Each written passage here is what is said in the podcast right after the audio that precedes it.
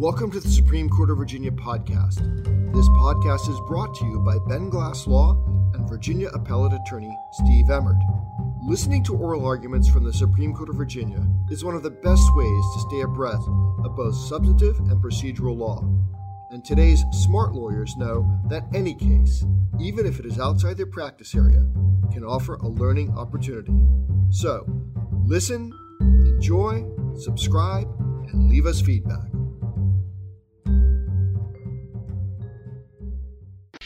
Please the court, I would like to reserve minutes if I may. Go right ahead. Okay.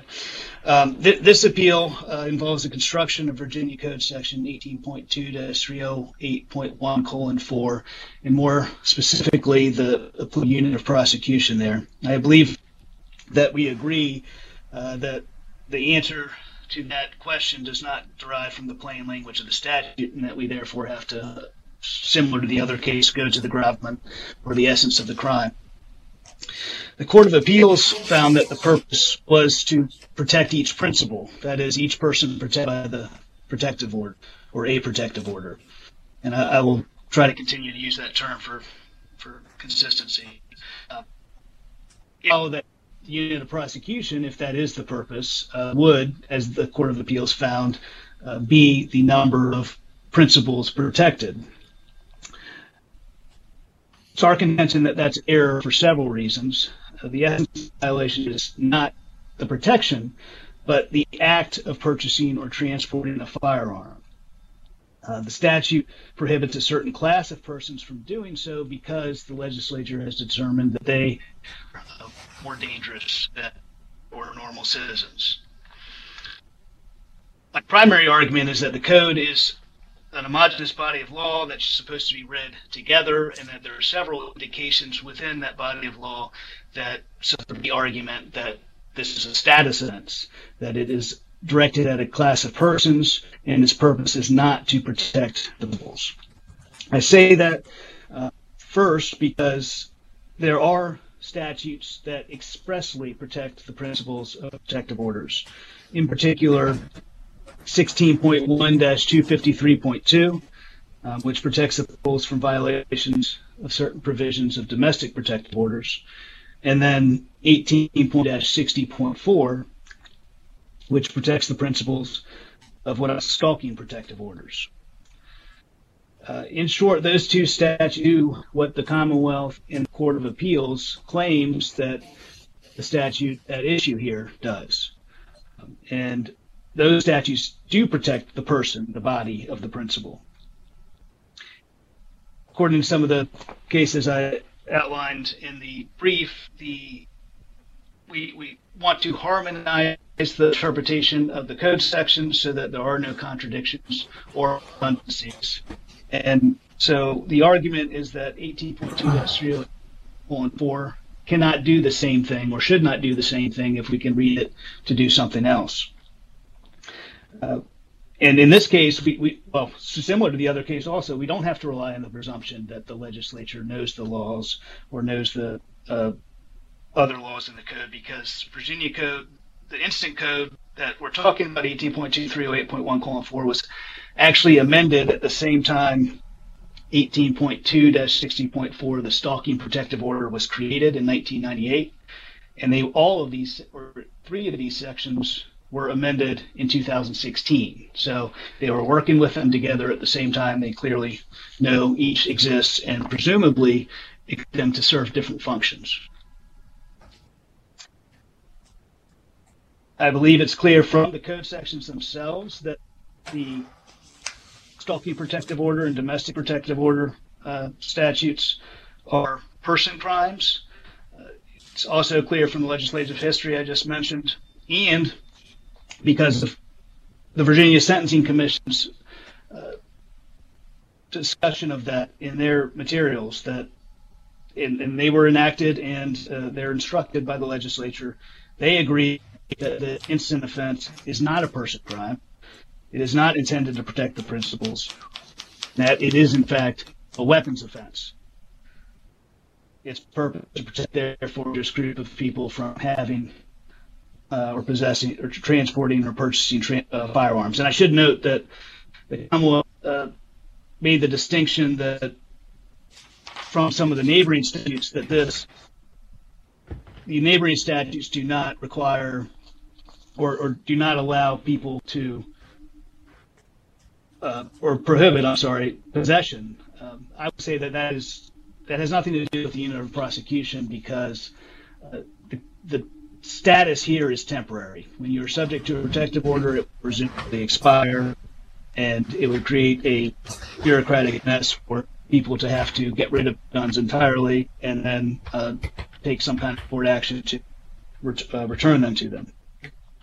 Uh, but that leads me to my my next argument, the pari materia argument, with not the code sections I just mentioned, but also the neighboring code sections around 18.2-308.1 colon 4. And there are at least four, there's several, um, including 18.2-308.2. Uh, all of these prohibit certain classes of people from possessing firearms. And they're all right around this statute, they, many of which were amended or created at the same time.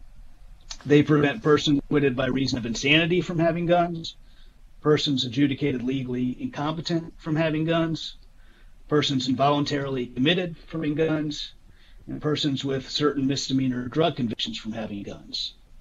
None of those statutes, none of this section uh, relates or relies or talks about victims. Um, in fact, this statute, which lies in the middle of those, is the only one that could even be construed to have, quote, victim. And I think it's clear that that means that the legislature was not intending to be uh, a victim statute in that respect, that it's not, its purpose is not to protect uh, principals.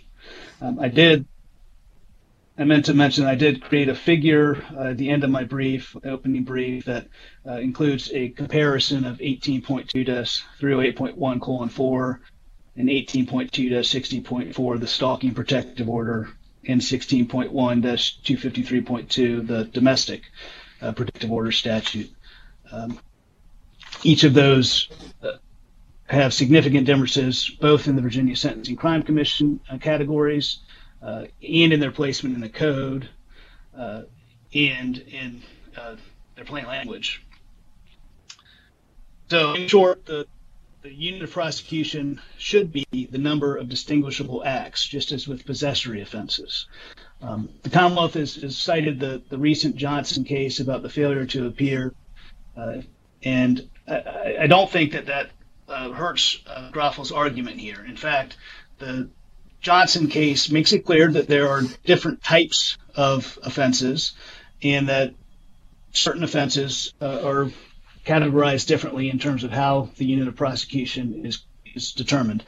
And for example, in a footnote in that case, it mentions that possessory offenses, which is what the defendant had argued, are are different from the administration of justice offenses, uh, where this honorable court finally found that Johnson uh, was included. Uh, this is much more like a possessor, possessory offense. Uh, it is therefore our argument that the unit of prosecution should be determined in the same way. The Baker case, actually, we just talked about that it should be each incidence of possession that can be determined. Um, has nothing to do with the number of principals protected. Uh, well, counsel, may I ask there you? No question. Uh, I, I understand you um, you're um, harmoni- harmonizing some of the statutory language arguments, but why not? Why wouldn't the the, the uh, um, General Assembly say, look, if you have multiple protection protective orders against you, and you possess a weapon or or transport a weapon or whatever, uh, that that should be separate units of prosecution. That it deserves greater punishment, and we can amp the punishment up by making it separate crimes with separate punishments attached to it. Isn't there an obvious public policy that's at least rational to support that? Oh, yeah, I think that's a great question. I think you're 100% right. The question is, why couldn't it mean that? Uh, it certainly could, and the legislature knows how to express its will. It, it, it, has done so in many other ways, and if it wants to make a certain uh, offense in one time and place culpable for uh, violating multiple statutes or multiple times, it knows how to do that. Um, the credit card larceny statute, which allows someone to be convicted of multiple times just for getting one wallet, uh, is clear, and the case law on that is clear. Uh, uh, but this is not what it says. Uh, the legislature could say for each protective order uh, to to which they are um, under which they are uh, held at this point. Um, so, in short, I, I, think you're right. It is a public policy argument, uh, but that's not what the legislature has done.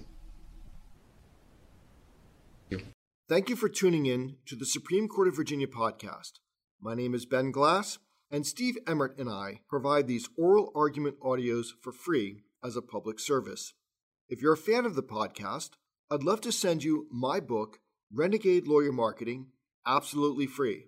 Just visit www.benglassreferrals.com and I'll be glad to ship it to you. This book has helped thousands of lawyers across the country improve their lives and their practices. Again, that's benglassreferrals.com. Thank you for listening and enjoy these oral arguments from the Supreme Court of Virginia. And if there are no further questions right now, I uh, ask to reserve the rest of my time. All right, four minutes, 48 seconds. Ms. Theisen? May it please the court, Virginia Theisen again uh, for the Commonwealth. At the moment the defendant strapped the loaded pistol into the ankle holster and ventured out into the woods, he was subject to five separate protective orders issued by four different courts protecting five different people. Each order had its own existence. Each order contained a notice that, pursuant to Section 18.2-308.1 colon 4, he was not to purchase or transport a firearm while the order was in existence. The Court of Appeals did not err in finding that the temporary ban on transporting a firearm served to safeguard the individuals who are the principals of the protective orders. And that portion of the judgment of the Court of Appeals should be affirmed. And yes, we do rely heavily on the Johnson case here. And I, I want to say, in response to my friend's argument, that the legislature in, in Johnson did not say that a person charged with a felony offense or convicted of each felony offense uh, is is um, who fails to appear is guilty of the of a class six felony. In other words, the the legislature used the phrase "charged with a felony" in the failure to appear statute. And the issue before this court was when this Mr. Johnson had three separate felonies for which he was having a preliminary hearing on a single date in a single court, whether he had uh, violated that statute once or three times. And this court said that plainly the uh, legislature intended for each felony to be the predicate of the failure to appear. Um, by using that, that language of a felony offense, any person charged with a felony offense who fails to appear is guilty of violating that statute. And that is the same situation that we have with the protective orders here. And uh, the emphasis that we place on this not being a possessory offense the emphasis we place on the prohibition of purchasing a new firearm or transporting a firearm specifically is to address the footnote in um, Johnson that said possessory offenses may be uh, of, a, of, a, different ilk. Well, this is not a possessory offense. This um, is a temporary ban on either purchasing new firearms or additional firearms or uh, transporting them. They are action crimes and the temporary ban, which, by the way, these protective orders expired at different times, depending upon when this defendant transported his firearm, he may have been guilty of, of only three violations as opposed to five. It just so happens that all five of these were still in existence at the time he transported the firearm in the ankle holster. And so he is guilty of violate of violating the statute five times. Now, I think it's really important in looking at whether this statute is redundant of 18.2-60.4 and 16.1-253.2 is to note that those statutes provide an enhanced punishment for those who are committing some violation of the protective order and have armed themselves. In other words, the person who goes within 100 feet of a protected person or shows up at the workplace or turns off the electricity at the, at, at the protected person's home, if that person is armed with either a firearm or a, another deadly weapon, that provides for an enhanced punishment. In the instant uh, situation, this statute, uh, 308.1 colon 4, uh, criminalizes the transportation of the, the firearm, irrespective of any other violation of the protective order. And this really does make sense because the person who has been uh, found to uh, be the respondent in the protective order has already established, at least temporarily, to be a danger to a particular person. And so to prohibit that person, that respondent, from transporting a firearm is as another preventative measure. It's not that, that there will be an enhanced punishment when that person commits some other violation of the protective order, but it is a separate offense to transport the firearm during the time that the uh, individual protective orders are, are in existence. And, and so, as a preventative measure, it is not redundant of those statutes that tack on an enhanced punishment for one who violates the terms of a protective order. And the the offense indeed is transporting the uh, is transporting the firearm, um, as uh, my friend on the other side has noted. But that's just the beginning of the analysis. That's not the end of the analysis. The offense in the Johnson matter was failing to appear in court. That was the beginning of the analysis. But when the question is, what is the unit of prosecution? Uh, you, you, look further. And this court found in Johnson that, that the legislature was clear in its, um, in its, in its intent that each separate felony would uh, support a, a, predicate, would be the predicate for a failure to appear offense.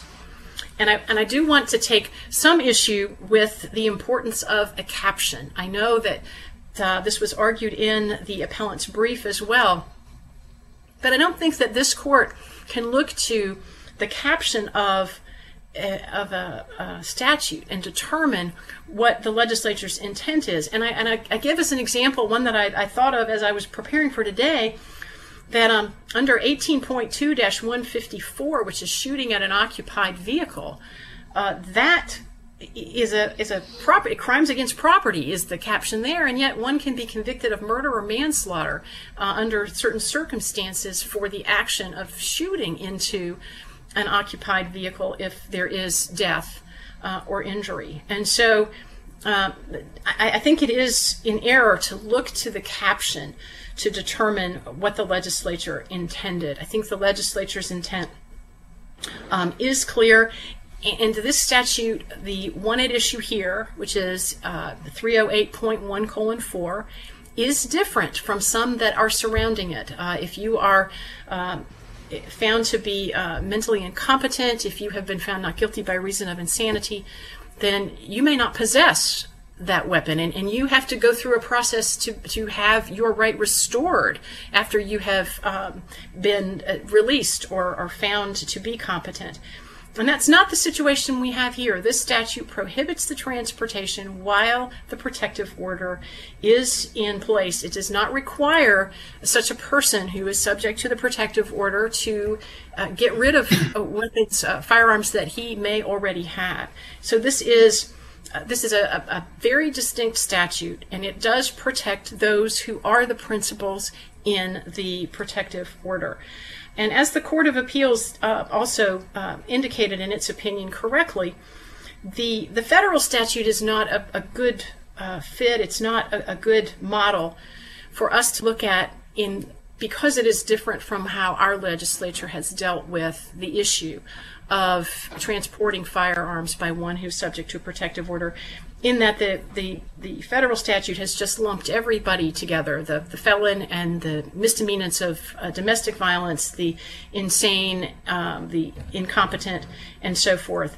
This is a, a very specific non possessory offense that the legislature has carved out, and this particular defendant.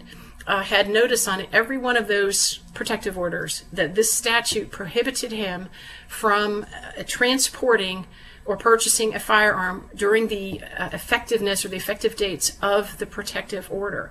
And when he chose to transport that firearm on the date that he did in the ankle holster, he was violating uh, the statute five different times. It protected the five persons who uh, were the subject to the protective order, and he uh, is responsible and, and, guilty of those five offenses. The trial court's ruling, again, in this case, was based upon the, the number of protective orders, the number of persons who were protected. The trial court did not err, and the Court of Appeals did not err in its analysis of this issue. And we would urge this court to affirm that portion of the Court of Appeals ruling. And um, that is my argument, unless there are additional questions that I would be happy to answer. All right, thank you very much. Rebuttal? Yes. Um, first of all, I'd like to address the argument that the titles or the sections don't um, shouldn't be considered in, in, in, perhaps the way that I suggested. I, I, I, concede that they are not technically part of the law, but the, the, there are several cases I cited that do say that they are indicative of where the intent of the legislature lay when they created that law and in fact, uh, in Jordan's Court of Appeals case, but Jordan, I think we both cited uh, that is looking into the gravamen of a crime of robbery in order to determine how many, uh, what the unit of prosecution for that uh, charge could be. Uh, the Court of Appeals wrote, we believe it is significant that robbery is denominated as a crime against a, per- a person in the codification of our criminal statutes. Uh, that's in page four of the of the case, and that's also relevant because that is a huge difference in unit of prosecution uh, law, whether it is a crime against the person or if it is a status offense or a drug offense, a possessory offense. And it's my contention that the 18.2-60.4 and the 16.1-253.2 are in fact, and I think they're clearly person crimes. They are prevent they're to protect the principals of protective orders. That is not the case for the statute we're talking about. Uh, it is not a person crime, and so the unit of prosecution is different. Um, secondly, the Commonwealth is arguing that this statute is to protect the, the principals. However, there's nothing in there that requires the defendant to be anywhere near the principal, that uh, he or she uh, be in danger or know anything about this act of transportation or or uh, purchase. And if there weren't these other statutes, then maybe I would have to concede that you know that is necessarily implied, but there are, and this has got to be doing something different. Uh, next, she mentions that the other neighboring statutes are particularly different, and that this statute was uh, unique in some ways. I would argue that's simply because of the status. Uh, you don't automatically, and I mean that literally, you don't automatically not become adjudicated legally incompetent in the past. You do automatically uh, go out from under a protective order when the expiration period uh, comes, when the two year period or whatever it might be uh, arrives. Uh, you don't automatically cease to be adjudicated uh, not guilty by reason of insanity. So it's just a matter of the, the, the status, and that is the only difference. That's the only significant difference. Next, the the Court of Appeals did did argue this about the in opposite nature of the federal statute, that a number of these prohibitions were all in the same uh, code section, and I believe I pointed out in my brief that that's that's true. What that means, uh, because the Virginia legislature has proceeded differently, is that Mr. Groffel could be convicted under separate code sections for the same act. Uh, and he was. He was convicted under this code section and under 18.2-308.2. However, that, that does not apply or uh, it's not relevant to whether or not he can be convicted five times under the same code section. And the federal law on that type of multiplicitous conviction is, has been clear uh, in the United States Code 18922G that it doesn't matter what status, how many statuses, how many firearms, how many uh, times you have fulfilled X class, uh, it's still only one offense. It's one time and place. So uh, we, I would ask that you overturn the Court of Appeals respectfully, and if there are no further questions, I will leave it there. All right, thank you very much. I ask the justices to uh, reconvene in our virtual conference room at 11 o'clock, and now this session uh, is adjourned until 9 o'clock tomorrow morning. Would you hire an appellate lawyer to handle your jury trial? Of course not. Trying cases requires a different focus, a different way of speaking, even a different way of thinking from handling appeals. So, why would you ask a trial lawyer to handle your appeal? When it comes time to appear in an appellate court, trust a lawyer who specializes in appeals only. Steve Emmert limits his practice to appeals. Other lawyers consult him when they face tough problems in the appellate maze. Focus on what you do best. Call Steve Emmert at 757 965 5021 direct to find out how he can help you.